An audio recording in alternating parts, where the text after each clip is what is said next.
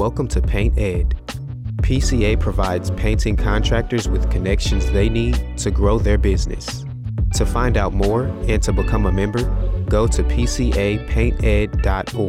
Find more great content like this on PCA Overdrive. A subscription to the platform is included with membership. For all you non-members out there, sign up for our free trial. PCA Overdrive is available on the Apple Store and Google Play. Today, we feature audio from the Elite Business Advice Podcast with Chris Moore. In this episode, Chris talks with Patrick Varnum from Brightside Insurance Agency about the importance of educating yourself on insurance and the different needs you may have as a business owner. Welcome to the Elite Business Advice Podcast. My name is Chris Moore. I'm the founder of Elite Business Advisors, and the goal of our podcast is to help you grow your business, but also educate you on a variety of topics that affect self-employed small business owners. Today's episode, we've got Patrick Varnum. He's the owner of Brightside Insurance Agency. He's just recently launched out on his own, but we're going to talk through a little bit about how he uses social media personally and for his business to build his brand and his following. So, Pat, welcome to the show. Thanks for being here. Hey, thank you for having me. I appreciate it. Yeah, thanks. I appreciate taking time to come do this. So tell us a little bit about yourself. So I'm just a Midwestern guy. I've lived in Illinois almost all of my life. Smithton, Illinois. Yeah, so huge town. I think we've got almost 4,000 people now. You know what? So. It's funny though. Out of about 25 episodes, you're the second person from Smithton that's been on here. So we do something. What a small world. We do something right there. You guys got something. We do something right there. He's a good guy too. I like Derek a lot. But no, I live out in Smithton, Illinois. Small town, wife and family, 2 dogs. Nothing crazy sounding about it. I've just kind of always grown up in the West. My parents and my grandparents lived out here. They actually adopted me when I was 2 months old. That's so awesome. I lucked out.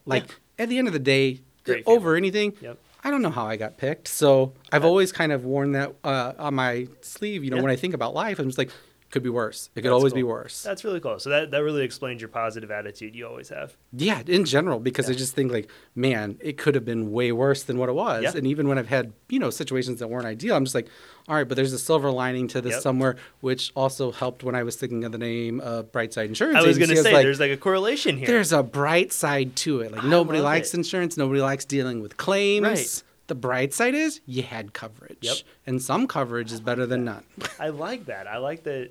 I was curious where the branding came from with that. Yeah, so that's good. just it suits you well though. Like I said, knowing you for a handful of years now, like it suits you and your personality well, and you make insurance fun, which is weird, right? It's super boring. Like most people don't ever want to talk about insurance, which is I get it. Like I say that as a business owner, as someone who talks about it every day. Yeah, I understand why you don't want to talk about it. Right. You just want to be protected, pay your bill, and move on, and hope that you don't have to call me and go, Patrick, I ruined my car. Or Patrick, my house burned down. Isn't that what's funny about insurance though? Is like you pay for something that you hope you never need just so you can sleep at night. It's the weirdest concept ever. If I said to most people like, hey, I'm going to give you a piece of paper, and it's going to protect your $200,000 house, and you're going to give me money and hope that you never have to use this piece of paper. It sounds like a pyramid scheme. But just keep giving me, right? Right? And so all of the insurance companies are praying that you don't have to use your insurance, but they want to give you a good price and good coverage. So that on your worst day, you've got a bright side. Yeah.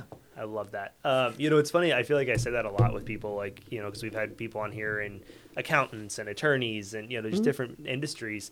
And I always say like, oh, you make it fun. And I after I just said that deal, I'm like, well, it's probably because like the people that are on here are good, personable people, right? Like the accountants we have on here aren't your typical accountants. Right. They're not the Excel dork number crunchers. No offense to anybody listening to this. They're like fun people that can interact and be personable. So, so the listeners that plug in every week, sorry that I say that a lot, but you guys make what you do fun because you're good people to be around. I think that's a good thing, a reoccurring theme. And I have strongly suggested to my own son, who's now a freshman in high school, I said, you can do anything you want, but you will always have to be able to talk to people. Yep. And if you can't get your ideas to resonate with them, you will not have success. So I don't care what you want to do. Right. You tell me what makes you happy, and that's what you should pursue. I love it. But you have to be able to talk to people because nobody's just going to approach you and go, oh, here, take all of my money for no reason. Yep. So make sure you can speak to it. Yeah. Whatever it is. So tell kind of briefly a little bit. So we talk insurance, you know, so what is it you really focus on with people with Brightside Insurance Agency? More personal lines? Yes. So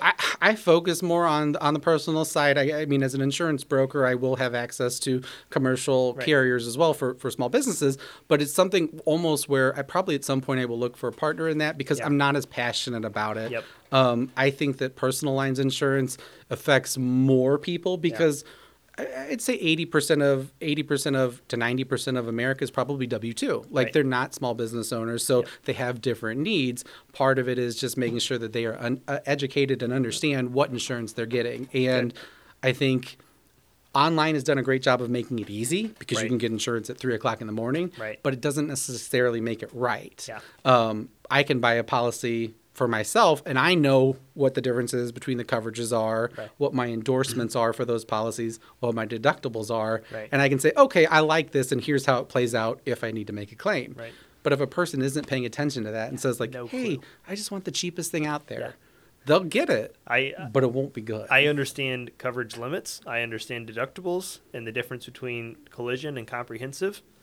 That's all I got for you. Hey, so I love knowing somebody like you. Exactly. It's like, hey, let me explain this to you. Well, and the way that I try and make it easier for clients is I always want to know what they do. One, I just think it's good to know, like, hey, you know, what kind of background are you coming from? Because things that are important to somebody who is an architect or a doctor or a CPA might be different from somebody who is a musician or in food services. Like, and there's no wrong answer. It's just they might not relate to it as much. So I always want to know what they do. But then I try and tell them, like, look, I had a customer last week, and I said, what do you do? And she said she's a phlebotomist. And I was like, look, I promise you, if it was day one of me coming to phlebotomy school, which I don't even think that's a thing. No, but it was. And she laughed because she already knew I was wrong. I said, I would have so many questions for you because I don't know what you do. And you would say, oh, I do this all day long. Yeah. I live and breathe it. Great. Well, that's what I do on the insurance side. I don't expect my clients to know everything, but I can make it easier for them so that they understand it, and it's a concept that makes sense to them. That's good. Really painting the picture for them is part of it, but it's make it easy. You do a good job of making it easy and understand for people. Yes. And I love people like you and like the other industries we talked about. A couple weeks ago, we had Colin Clark on there. I know he's a good friend of ours. We do a lot of networking together. You know, and we were talking about the business mergers and acquisitions for business owners, right? Yeah. And I'm like, thank you for just taking a complicated thing and like breaking it down step by step for us. Oh, absolutely. You know, and I love people that do stuff like that. I think you need that. And some of the books that I've read, you know, from various like CEOs or people in positions of power, is they have people to do that. They're not trying to master everything. Yeah. They just need to know enough about it to know what they're doing and then trust an advisor to give them that position on, okay, here's what you should do. Yep. And so at the end of the day, you have to put some trust in somebody or something. But instead of me going out and researching it or going on WebMD and going, oh my God, I do have a tumor. I'm going to go to a doctor. I have one rule in life. Never Google medical symptoms. Ever. If you want to know how to like stretch something to like alleviate, like, you know, figure out some exercises, or, you know, like, okay, Google that, right? If you know what's wrong and you need to figure out how to fix it, Google that. Yes. But outside of that, if you're like, I got this going on and this, and I'm Googling it, it's never going to turn out good. Right. It's going to cause anxiety, and it's just not a good situation. No, so, I completely agree. Yeah. It's just one of those situations where knowing too much but not having a direction for it, you're just like, oh my God, but I heard this is a problem. You're like, that's a problem for like 1% of the entire world. And my wife's on the other side of that, being in the medical field as a physician assistant, like she knows too much for her own good to where when something is going on, she's like, she's researching it along with the doctor trying to, and I'm like, oh, just, right. Oh, I know. Like you're causing some stress. It drives you crazy. So I'm really kind of happy that I'm medically ignorant about things. I am too, except my chest hurts and like my heart rate's really high, but like I'm fine. Like, and then eventually part of it's just like, oh, I'm getting old. So I guess like it's just going to hurt from now on. Yeah, exactly, so right? No big deal. Like your arm's just going to feel that way. Just get a checkup every year, blood work done. No, they're going to look at it and go, yeah, that's normal. Yeah. And you go, normal, but it's in pain. Like, yeah, that's going to happen. You're getting old. So no big deal. I love it. So what are kind of three, before we move on from the insurance topic, what's kind of three common mistakes you see people make when it comes to just their insurance needs, right? So on the personal side, we don't have to talk commercial, but just on a personal side, like. Well, the biggest thing, I mean, the number one thing I see is deductibles. Okay. The deductibles play such an important part in if you ever have to actually use your insurance. And so a price can look good on paper, but then in respect to the deductibles that you pay, I had a homeowner, and this is a very recent example, but I had a homeowner, she's buying a house for like $300,000. Yeah. Well, the insurance was going to cover her for $450,000. Right. Her deductible that she was quoted was 1%, which sounds small, which sounds innocent. You know, 1%, oh, that's great. Like, yeah. That's a low deductible. Well, 1% of a $450,000 home coverage is $4,500. Yeah. She didn't know that. Yeah. And they didn't take the time to explain it to her. Yep. And if they had, they would have found out that she didn't like that number because it is a major expenditure for her. And she's putting a lot of money into buying her dream home. Yeah. She doesn't have just a ton of extra money if you have a claim. And the problem with insurance in general is you don't know that you'll ever have to make a claim. Right. You could live in the same house for 20 years, never make a claim. You could live in a house for 6 months and have to make two. Yeah. You got to be comfortable with that number that you're going to have to pay, though. And so educating people on their deductibles. That's good. And then just letting them know that, hey, there are discounts, you know, if you buy for longer term. And I always say, like, look, if you go to Sam's, if you go to Costco and you buy toilet paper, you don't buy one roll, you buy like 50 rolls. And you're like, hey, I paid a little more for this, but I'm going to use it at some point. So I've got 50 rolls because it's going to happen. Yep. Well, same thing with insurance. If I tell them, like, look, there is a discount if you buy it for 6 months at a time or if you buy it for a year at a time. That's good. Some clients are just like, yeah, I can do that because it is a fixed cost. Right. There are others that are more price sensitive, and that's fine. Right. It's just giving them that knowledge and letting them make the choice, I think, is such an important thing because they're just like, oh, I have to do it this way. And it's like, well, you got choices. That's a really good point, too. And honestly, I see that with a lot of clients with subscriptions they pay for in their businesses, is I always say, like, get the numbers and make the best decision for you. Yeah. Because there's a difference between cash flow, right, being able to pay monthly and not have to have a big expense up front. Right. There's a benefit to that, but what's the cost savings by paying it up front? Can you swing it, like, you know, so like you said, they have to make the best decision for them. Here's your options. Here's your savings. Here's the difference. Figure out what's best for you. So that's good to know. So deductibles, the pricing, and then honestly just one thing that I've seen just so far in being in the independent world over the last few months is that some of those carriers are smaller and don't advertise as much. And it's because they don't put money into big national advertising campaigns. They are more there on the independent side because they know, like, look, our product is good. Our product is strong. It's A-rated.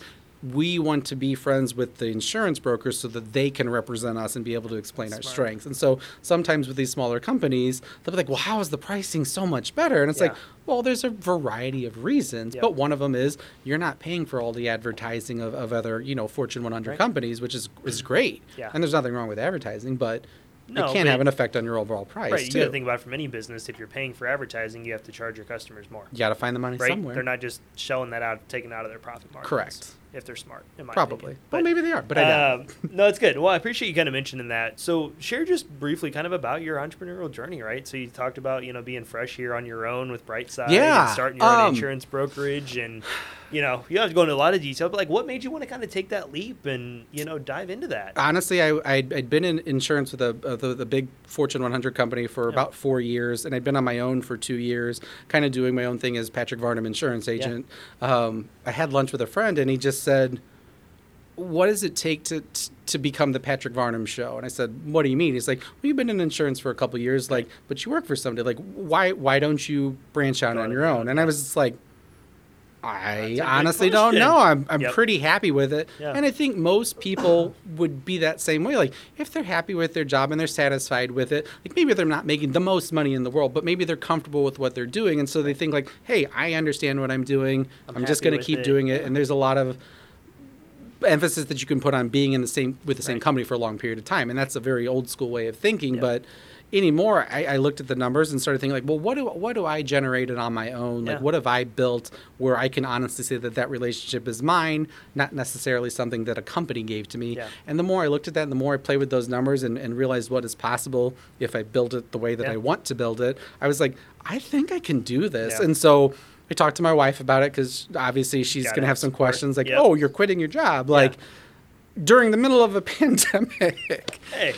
And I showed her the numbers and said, I think this makes sense for what I want to do. Yeah. And having that work-life balance of being a little bit closer to home because my office was in St. Louis and seeing that coming on the horizon is like, this is more time that I can just invest in myself if I just work for myself. And I was like, so why not? And then after I started playing with the numbers, it's like, So yeah, I think I need to do this. This makes sense. That's awesome, man. I was really excited when you told me you were doing that and everything. And obviously, I always love seeing people take that leap and start, you know, being in control of yourself, right? Yeah. And that's one of my favorite things. I've said it multiple times on the podcast is, you know, you get to create whatever it is you want. Like, obviously, you're in the insurance world, right? But you get to pivot. You get to do what you want to do. You get to build your business around the lifestyle you want. Yes. Right? You can say, hey, I want to do this. I want to take my kids to school every day. Right. Great. Build your business around that. Yeah. Like, you know, hey, I've got a client that's like, hey, I want to work really hard for 3 weeks, up to 50 hours a week. And then the fourth week I want to take off to spend with my wife and our kid and go on vacation or do whatever. Right. And I'm like, great. So let's make sure that you make enough money in 3 weeks that you're good on the fourth week. And like, right. Just build your business around how you want your life to be like. And so I love when people take kind of that journey, or that leap of faith and say, I'm going to go do this and figure out how to make it work. Like, it's fun. And that was the different thing to me, is getting used to being on my own time. Yeah. So you have this idea of when you are and aren't supposed to be working. Right. And so when I was at the old company, it's like, oh, okay, well, you know, these are my set hours. And now I've found, like, working for myself, it's like, oh, man, so really I'm working all kinds of hours, like just different things that come up or because of the day. Like if there's certain time blocks where I'm not, you know, going to be working the business, then I have to make time blocks later on in the day and go, look, you give up one thing to do the other thing. Yep. I think the nice thing is every day I go pick up my kids at 3 o'clock. Yeah. So instead of taking a lunch, and I still take lunches. Yeah, but like instead of taking a lunch, like I've got that little half hour window between 3 and 3:30 where I'm not available. I'm available by phone. Right. I'm available by email. But like if they want me in front of my computer, I don't have to answer to anybody and say like, oh, sorry, you know, sorry, I can't do this. Like I enjoy that. And so I take that as a huge luxury. Oh, it is. Because I think that there's a balance that you have to maintain. Yeah. And too many people worry about, oh, I'm going to be the number one hustler and I'm just going to really push it. I'm like, but there's balance. Like, what are you giving up to be that number one hustler? You can still build your dreams and not kill yourself to do it, because in 20 years, I don't want to look back and go, God, I never saw my kids. Yeah. But look at what I built. Yeah. That doesn't do anything. I want to be there for them. Yeah. So I think there's a balance of both of that. And then even though it is more time spent, I've got that. Yeah. I mean, at least I'm starting to. Yeah. No, that's good. Well, and I think, you know, it's one of those things, you know, and you have to watch it. And I'll say this from experience too, of like, oh, well, it's 8 o'clock at night. I could get something done. Oh, wife and kids are gone. Like, oh, I could get some work done right now. And like, if it's because you're doing something tomorrow and you're taking part of the day off, justifiable. Different, right? But when you always, I mean, when you own your own business, there's always something you can do. Even if like you're caught up with everything for all your clients and every, like your books are done and everything's 100% caught up. Never happens. But if it was, you could always start thinking about like another marketing strategy, where your company's going, what do you have to do to hire the next, like there's always something you can do. And it's kind of a struggle at times because you have to have that balance in there. Yes. Like you kind of have to still, I try to still set hours as much as possible. Mm-hmm. And again, if it's like, hey, my wife's gone, she's got a meeting for work tonight, like maybe I'll work late, or I, hey, I'm taking tomorrow off to golf, so like I don't mind working a little later tonight or something. But like you have to have that balance in there still, because otherwise you'll literally just consume yourself with work. Oh, and I completely agree. And and I think I felt like that way. I felt like that was important for me at the beginning of why I was deciding to do it. I was like, if I'm going to do this, it really is going to be the way that I want to do it. Yeah. The things that drive me crazy about insurance before I was in the industry are still things that drive me crazy. Right. And they're the things that everybody hates. They hate calling 1-800 numbers, to be on hold for 20 minutes, to ask a question, then be asked their password, and then to be asked their birthday, and then to be asked their last social, just to go, hey, do I have coverage for this? Yeah. No? Okay, thanks. Thanks. So I try and make myself as available for the clients, because realistically with insurance, and think about how many times you've talked to your insurance agent over the last year, how many times do you need them for something? It's not often, right? So you might get this client that's paying you hundreds of dollars or thousands of dollars a year to have your services. The least you can do is answer their phone calls or their emails. And I feel like that's something that's lost once you get bigger. And that's something that I take very seriously. It's like, no, look, if I'm going to do something, I'm going to stick to a schedule about it. But at the same time, I'm also going to balance off. And I will set expectations with clients. Like, look, I will have this done in this amount of time. Right. So so we're on the same page. You know, I can't be settling everybody's emergencies. Yeah. I want to be there for them, but sometimes you have to put precedence on like your own sanity and say like, nope, this is that window that I'll be able to do it, and here's when you get it back. And you set those expectations, and most people, because they're people, are like, yeah, I get reasonable. It. Yep. Nope, I'm with you on that. So flexibility is the name of the game. I love it. I love it. I always joke and say I'm unemployable at this point. I've been my own boss for so long, I'm unemployable. So, and I say that jokingly, but like I think there's a lot of truth behind that. So it'd be weird to go back to it. Yeah. Even after two and a half months, almost 2 months. There's a dollar figure in my head that I'm like, I could maybe do it for that, but yeah, I don't know. It's not going to matter. I love what I do, and I want to keep doing it and building this. But, exactly. You know, at the same time, it's like I always think about that. I'm like, what would it actually take to get me? I think that it shows, though. I think if somebody's really passionate about what they do, like it comes through. Yeah. And like the cool thing is, like you can tell that. Like you're just like, oh, they love what they do. That sounds terrible to me. Yeah. But they love what they do, and good for them. Like my sister-in-law's a pediatrics nurse. Yeah. Could never do it. I don't like blood. I don't like giving people bad news about any maladies that they may or may not be going through, especially not when the kids are involved. Yeah. Could never do it. I don't care how much money. I just like, not my strength. Yep. But it's hers. It's hers. She loves it. She loves knowing that stuff. And I think that's so cool to be passionate about it. So to me, it's just like, it doesn't matter what you do. Just love it. And if you don't love it, then why are you doing it? Yeah. And so when I was at the other company, I was like, I don't know that I love this anymore. And I was like, why don't I just do it myself? Yeah, that's cool. Because I love it now. That's good. That's good. So I want to kind of shift the rest of our conversation to just like how you market yourself and your brand. So one thing I've always admired about you is the way that you use social media to build your brand. And, you know, you may not even recognize it sometimes. I know you're intentional about it, but we were talking before we started recording, like it's not rocket science what you do. Yeah. But I give you a lot of props for it because it works. So share a little bit about like how you've used, you know, Facebook and social media and stuff to build, you know, your brand over the years, right? Like what's kind of walk us through your thought process. I think there's a fine line between comedy and entertainment and being serious about what you do. And I think I try and come off very lighthearted. And again, part of Brightside is just that optimistic, like, hey, things could always be worse. And in insurance, you see a lot of things that have gone wrong for people, and they have stories, and you just can't believe them. Like, it's like, oh, my God, what else happened? And so I use that in my own personal life to, on social media, just be me. Like, if I'm thinking something, or if I've asked a question, or if I posted a picture about food or my dog or my kids or just hanging out in the backyard. It's just what's going on in my life. And so I don't really try and pretend to be anything I'm not. You're not. You're authentic. It is who you get. And so when somebody talks to me, they know like, oh man, it's not just a show. Like he really said those dumb things, and that's really how he is in his real life too. Well, but it makes it relatable. It does, and that's why I wanted to have this conversation with you about it. And it was ironic that then you started your own business. I'm like, perfect, we can wrap that into this conversation too. But you know, you're very authentic in how you use social media. Like you're relaxed, you're the same bubbly, fun, positive self, and it shows through on there, but. It's funny because the argument I get when we talk through social media with like how to use it, right? And I try to go beyond just like how to use it for your business page and stuff and say like, here's what you can personally do to help your engagement on social media. And it's everything that you're doing. And most people push back and they were like, people don't care about this. And I said, that's where you're wrong because I used to think this too, that I'm like, why would I post the lunch I just had at Snarf's up the street here, because I don't care about it. Like, I don't feel the need to post that out there for people, right? Right. But the thing is, people are looking for entertainment. Why else do they go to social media? Yeah. They're bored. They got 15 minutes to go. Exactly. They're on break. They're on hold. They want to feel connected with people, right? Yeah. Like, I love Facebook. Sometimes it's a love-hate thing, obviously. Yes, for sure. But like for the most part, I love Facebook because I can stay connected with people that maybe I don't talk to as much. Yeah. You know, you and I see each other at networking stuff and like, you know, we don't talk every day. Right. But like we're friends on Facebook and I see what's going on in your life. And it's nice to feel connected to where when I see you and I'm like, oh, hey man, like I saw like your dog. Like, you know, we have conversations about stuff, right?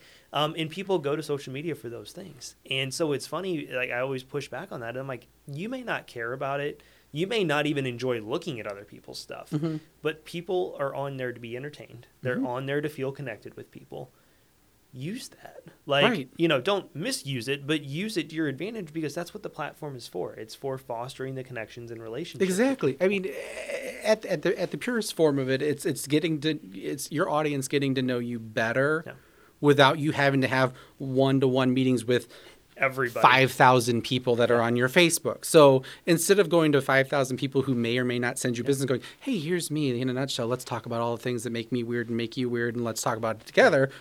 I can just do that with a question. So like, hey, does anybody else feel this way? Or what's good on TV right now? Or, you know, just where you gauge the barometer of where people are at with things that aren't necessarily super serious. And I know that there's a whole, you know, there's a whole way to get lost in social media too. But I try and keep it very lighthearted because it's like, look, there are a million things you can focus on in the world that are negative. There's so many things that will always be bad. If you only focus on those, like you're going to, it's a depressing, like that's depressing to live like that. So I try and encourage, it's like, hey, well, what's the fun side of this? Like, what is something good going on? Because too many people are willing to go on Facebook and go, everything's terrible, don't talk to me. And you're like, well, what's wrong? And then you, why? Yeah, it's a negative rabbit hole. Well, and I'm glad you say that because here's what's awesome about this. And I think there's a lot of people out there searching for that positive interaction, right? Because there's obviously the negative side on social media. Yeah. And, you know, I was looking through just like your profile and just like things you had posted lately before we got on here today. And I started looking through and like just the amount of comments you get on all of your stuff, right? There's a lot of people that engage on it.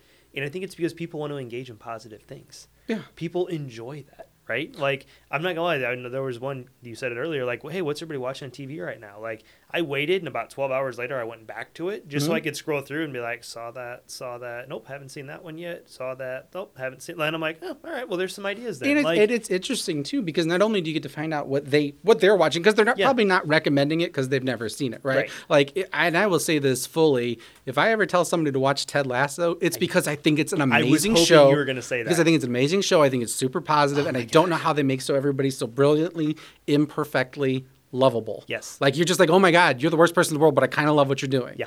And so it's really hard to do that, and I think Ted Lasso does a great job of it. Yep. But I wouldn't recommend that if I hadn't watched it. So when I ask opinions of people, I try to make it stuff that you couldn't just Google. It's not like, hey, who was president in 1875? And like, I have no idea. And then nobody else and it's like, great, well, that was the answer then. Yeah. So like, I try and make it like, what is your opinion? Because I really want to know. Yeah. Like, what's good? And if 20 people say this is a show to watch, maybe there's something to it. Maybe there's something to it. We could have a whole other podcast episode about Ted Lasso. We're not going to go there. Kidding. That's like my favorite show. It is now. So good. I love it. It's fantastic. Every Friday night, I'm like, all right, let's watch it this weekend. So. I joke with my wife about it all the time, but I told like that, and I'll stop talking about Ted Lasso. Maybe but it is a show that literally makes. I've cried happy tears multiple times watching that show. I'm like, how is it that good? I will say this, and then we are moving on from this. Yes, okay. I said last year whenever season 1 came out, it was the show that everybody needed in the pandemic last year. Absolutely. Because it was funny. Mm-hmm. It was comical. It was heartfelt. It was very heartfelt. It was inspiring. Yes. Like a lot of his things that he talks about with the team. It's like, you know, even his little one-liners are like, oh, they're great. Like, you know, it's a great way to look at life. Yes. It's a great way to look at life. It's the bright side. It is. Appreciate that. Yeah, no, it's good. But it was, no, like, you really just do a good job of picking up, you know, on engagement with people. And, I just, you know, it's, like I said, it's fun for me, and so that's half of why I do it. It's just, it is something that comes up in my head, and it could be over the dumbest thing. And it's like, well, who's right in this situation, or how does this work? But just.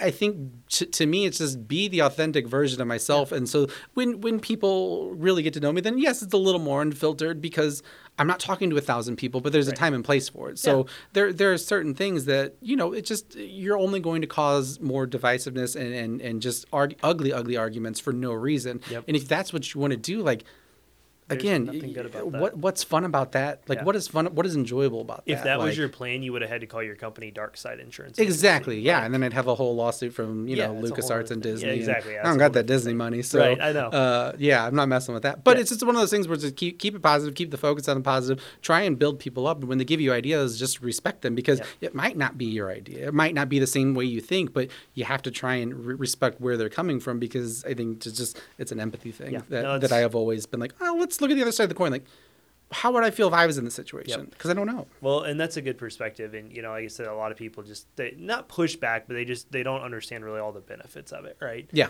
And I've literally had this conversation with 2 different clients in the last 2 days, so it's very ironic we're talking about this today. But, you know, and one of them was like, he's like, okay, well, what could I have posted, you know, here today? Like, we're talking about stories, right? Using the stories feature on Facebook and Instagram and, you know, some of that stuff. And I was like, okay. I said, walk me through your day. And he's like, well, I woke up and I did this, and then I made, you know, brunch for my wife and I, and then I went and cleaned the garage out, and I did this, and then I came to meet you. And I was like, okay. I said, what do you think you could have posted? And he's like, probably like the food. And I was like, okay, that's one.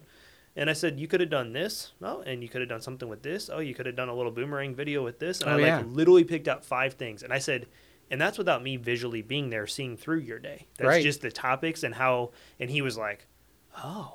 I mean, even based on that, like the garage thing, start of it, what it looked like before, after. Yeah. Nothing happens over, like, immediate, right? Yeah. Like, it can look that easy. Like, hey, let me snap my fingers, and boom, my garage is perfect. It took hours. And it's the same way with anybody that's going out on their own. Like, that business is going to grow over time if you take care of it. Yep. Nobody sees the hours of work that you put into it. Nobody sees all the things that you have to do behind the scenes to make that show run successfully. So it's kind of cool to give people that insight. Look, like, hey, it didn't just snap my fingers and the garage is clean. This is what it looked like before, and this is what I did. Be able to talk about that because people will relate to that and resonate with that. And that's just like from hearing that's like, oh man, I would absolutely share that with people. Let them know that you're not just, hey, on a scale of 1 to 10, like who loves a clean, organized garage? Right. Most people, I would hope, say. Post a picture of the left and the left and right, and say which garage would you rather have? Yeah. And if anybody says left, call them crazy and have fun with it, and like joke with them about it. But like, there's always things that you can ask people for opinions for, and they don't necessarily have to be like well, let's talk about religion, or you know what I mean. Like you don't have to get into serious things, with your audience just for them to get to know you. Yeah. And if that's a part of something that's important to you, regardless of what it is, then know your audience and talk about it. But be proud of what you're talking about, regardless. But be willing to back that up. That's a good point. Well, and that's what, kind of thinking through that. And I'm like, you just got to, you have to make it intentional to do it. Yes. Right? We talked really about consistency. And I know that's one thing that you're really good about. You're always consistent about posting stuff. Yeah, and I think that's the part that's not rocket science is people are so afraid to be like, oh, well, I don't want to do my first podcast. I don't want to do my first YouTube video. I don't want to, sell things on Etsy because they've never done it before. It's like, but you had to start somewhere. Right. I can't imagine that the first thing that William Shakespeare wrote, whether he plagiarized it or not is a whole other subject, but the first thing they wrote probably wasn't amazing, probably wasn't perfect, it probably sucked, but he did it. He started. The first time I did a video about insurance, I look at it now and like, oh, that was rough. Yeah. But it was me, and it was the best that I could do at that time. And I think as long as people are using that as their guiding light is what's the best decision I can make with the information I have right now? Right. That's what they have to go on. And they can look back and go, man, I would have totally done it a different way. Yeah. And that's good. And I, so we earlier this year we had Jeff Fitzer on for an episode. Jeff's another guy really focuses on social media stuff. Yeah. It was episode 7. So if you're wanting more info about some of this and kind of game plan, like reference back to that. Shameless plug, not even sorry. But, but it's a lot of the stuff that we're just kind of taking it to a different level with you on it. And he always says, my crappy post will outperform your non-existent one every day. Yep. And like the first time I heard that, I was like, oh, that's good. Like, but it's so simple, right? It's a simple thing to get. It's like, well, it's better than not doing it at all. Yeah. Absolutely. Well, I think people, people I always say want to do business with people they know, like, and trust. Yep. Right? Huge. You get to know somebody, they like you, they trust you. And I literally cannot think of a better way, like you said, without having to do one-to-one meetings with 5,000 people to get people to know, like, and trust you than being authentic, being transparent. Yep. Like, hey, this is what my garage looked like this morning. Right. I'm going to own it. Oh, and now here's what it looks like this afternoon. Yeah. Like nobody's perfect. Nothing everybody's more vulnerable and transparent than that. Everybody's got a junk drawer at home. Yeah. And everybody's got a cardboard box that's full of crap that they said they'd get to. They get it. They're not going to go, oh, I'd never. Yeah. That's crazy. No, I've never. No, I wouldn't do business with him. You see his garage? Yeah. Exactly. They like seeing progress. But it's that subconscious thing where people they feel like they really get to know you. Yeah. I mean, there's people that I've become friends with on Facebook that I've maybe never met or met like at an event or something. They added me. And I'm like, I kind of feel like I know you. Like I would like to get to know you a little more before I did business with you. But like at least enough to where I'm like, yeah, I know enough about you. But sometimes you get a feel for a person who's like, no, I like them. Like they're going to get it. And and I think that's like, you're right. Like people just want to do business with people that they get or they understand or like feel like have the same sort of like energy that they have. Like if I just got on, I was like, you should buy insurance because you should. I don't know. Yeah. I don't really care. Well, but like the thing that always comes back to me is like people like to buy, they don't like to be sold to. So when I talk about insurance, and I'll usually space out my insurance posts. Like I don't post like, hey, insurance in the morning, insurance in the afternoon, insurance in the evening. It's usually about my life. Yeah. But when I do talk about insurance, it never really worries me so much because I know that that's not going to get as much engagement, but people will see it. Yeah.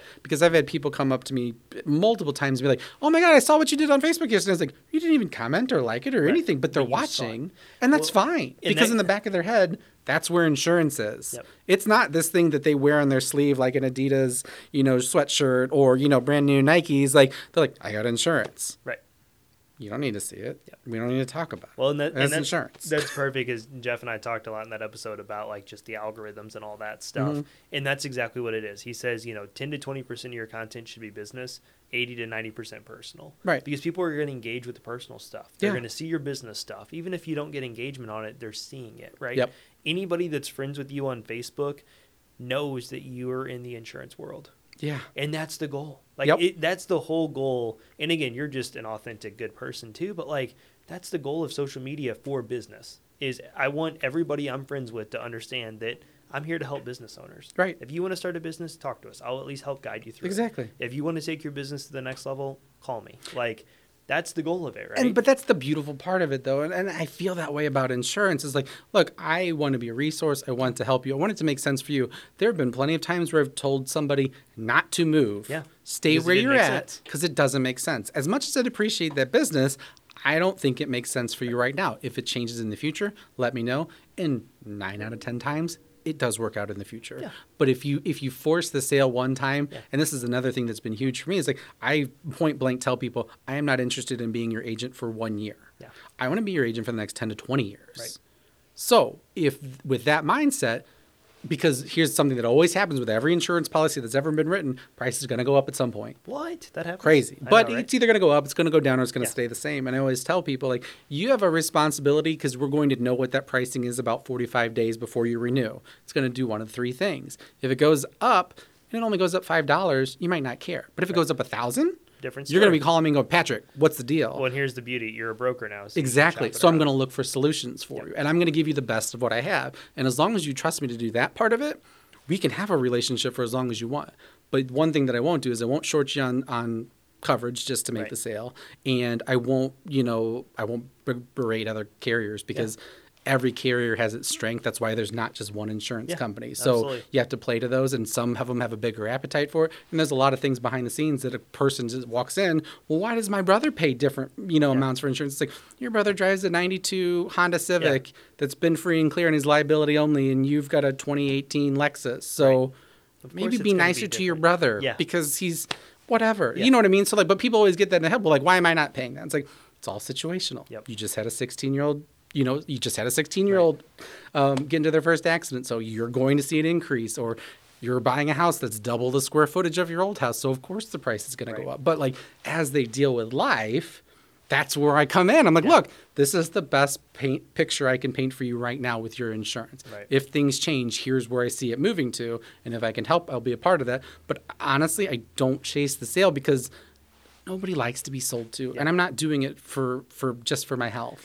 If it makes sense, great. If it doesn't, I'll be the first person to tell you. Yep. Because I'd rather you refer me to somebody else and go, "Hey, Patrick couldn't help me, but he will at least tell you what's going on." Yep. No. Versus, "Oh yeah, I bought it and it's whatever." Yeah, no, I'm with you. I want my people to be able to refer me with no qualms about referring me. That's good. So before we wrap up, I got one final thought and then one question for you. Sure. So the other thing I always kind of get pushback from on people is adding people as friends on Facebook, right? Mm-hmm. And they're like, "I just don't if I don't know you well, I don't really want to be friends with you on Facebook." And I'm like, okay, well, that's one way to do it. But here's my thoughts are, one, every person that you add on Facebook becomes kind of in some way an ambassador for your brand if they like you, right? Because you're going to post stuff, they're going to see it. And they're a potential referral source for you now or a client in the future. Now, I'm not saying to go out and just add people you don't know on Facebook, but people that you've met maybe at a networking event or maybe it's even a customer or something. And a lot of people are like, "Well, I don't want to add customers on here." And I'm like, well, don't add everybody, but people that you had a friendship, a conversation with, whatever. And I always say, I'm like, you as a business owner, you shouldn't be doing anything on Facebook you wouldn't want your customers to see. Right. I mean, let's start with that. 100%. That's what I don't get. How people don't understand that.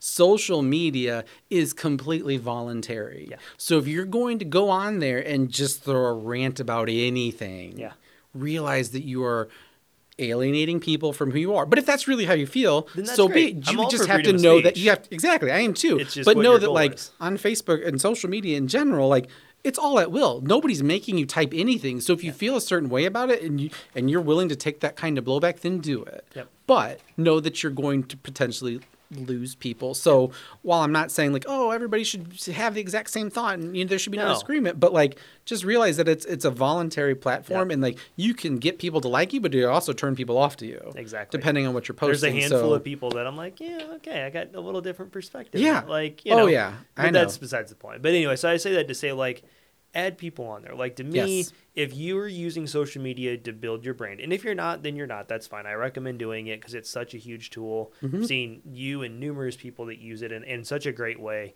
But add people as friends. Every person. Yeah. It's almost like going into an email campaign type thing, right? Like it's just to remind people who you are, what you do, and whether, you know, again, be authentic with it. And that's one thing I really appreciate the way you do it is you're yourself, right? Mm-hmm. And you know that your business is going to grow because of it. Yeah. But you're also just you. And that's what I like. And I think that's the key to a lot of people and listening to this is be yourself, be authentic, but use social media to build your brand, your business, whatever it is you're trying to accomplish. And just get the limiting beliefs out of your way. Yes. It's all about just being you because you're not going to be everybody's cup of tea, but you're going to be somebody's cup of tea. And that's where it matters. And I had this conversation with my son, again, as he's going into high school. Yeah. So he's going from a small 8th grade class to Freeburg High School's pretty big high schools. He's like, there's 200 people in his class. And I said, you're going to find people now in high school that you didn't know in 8th grade because it's a bigger school. And so you're going to find more people that like the same things that you do. And there's nothing wrong with anything that you like whatever it is you like. You're going to find the great thing about social media too is you'll find somebody that likes what you like. You can build an audience within that. Like you can be super passionate about it. And more people find out it doesn't really matter because, hey, they like that too. I mean, it'll come as a huge shock to a lot of people when I tell them like, oh, I own like 350 board games. Yeah. They're just fun. It's an activity. Yeah. It challenges the mind. It gives me a puzzle to figure out. And like it's social for me. Like my friends will come over. Yeah. We'll open up craft beer or wine or like, you know, just have pizza and we'll play games together. And like it's just a social interaction for me. So I take that aspect of it and it's like board games. Well, that's like Monopoly. And it's like no, there's a lot more than that. Yeah. But like you just find something that you enjoy doing and then you can make it relative to your audience because there's gateways into that. That's good. Well, my final question for you is, what's one final piece of advice you want to leave business owners with? Take the jump. If you think that you can't, you probably can. Believe in yourself for 2 months. Yeah. I left a very well-paying position and could have stayed there forever. And I realized that at some point, most of that money that I would earn would go towards the company's pocket. And what I wanted to build was for myself, for my family. So if you have the experience and you have the mindset, take the leap. Try it. Because you still got a resume that you built somewhere. You can always go back. You can always go back because, you know, it's not necessarily a bridge that I burned. No. But you could go back if you had to. Yeah. But if you think that you can, just take the risk. Just jump into the pool. Just do it because nobody's going to poke you any harder than you poke yourself. I mean, I think of all the bosses I've had in my life, and none of them motivated me more than I was internally motivated to get it done. If I wanted something and I had a goal, I went for it. That's good. And it didn't always work out the way that I wanted to, but at least I shot for it. Yep. Because, the other person said, like, and it's a Wayne Gretzky quote. Like, you never make a shot you don't take, or you miss 100% of the shots you don't take. There you go. Yeah. There it is. Yep, there it is. Michael Scott. Yeah. Oh, my God. We're talking about The Office now. We're just going to do a whole episode later on about TV shows. Yeah, I could talk about pop culture for a long time. I love that. And I've met more people that have regretted not taking that leap than people that took the leap and regretted it. Yes. And I think that's a very important thought. So, Pat, how can people get a hold of you? If they have questions about insurance, they want to chat with you about it? Yeah, so obviously if they want to connect with me, Patrick Varnum on Facebook is my personal page. Brightside Insurance Agency, LLC in Belleville, Illinois is my work page. 618-340-2310 if they want to call. Or patrick.varnum@brightsideins.com. That's harder. See, one of those hindsight things like that I wish I changed, but brightsideins.com for insurance. That's one of those things.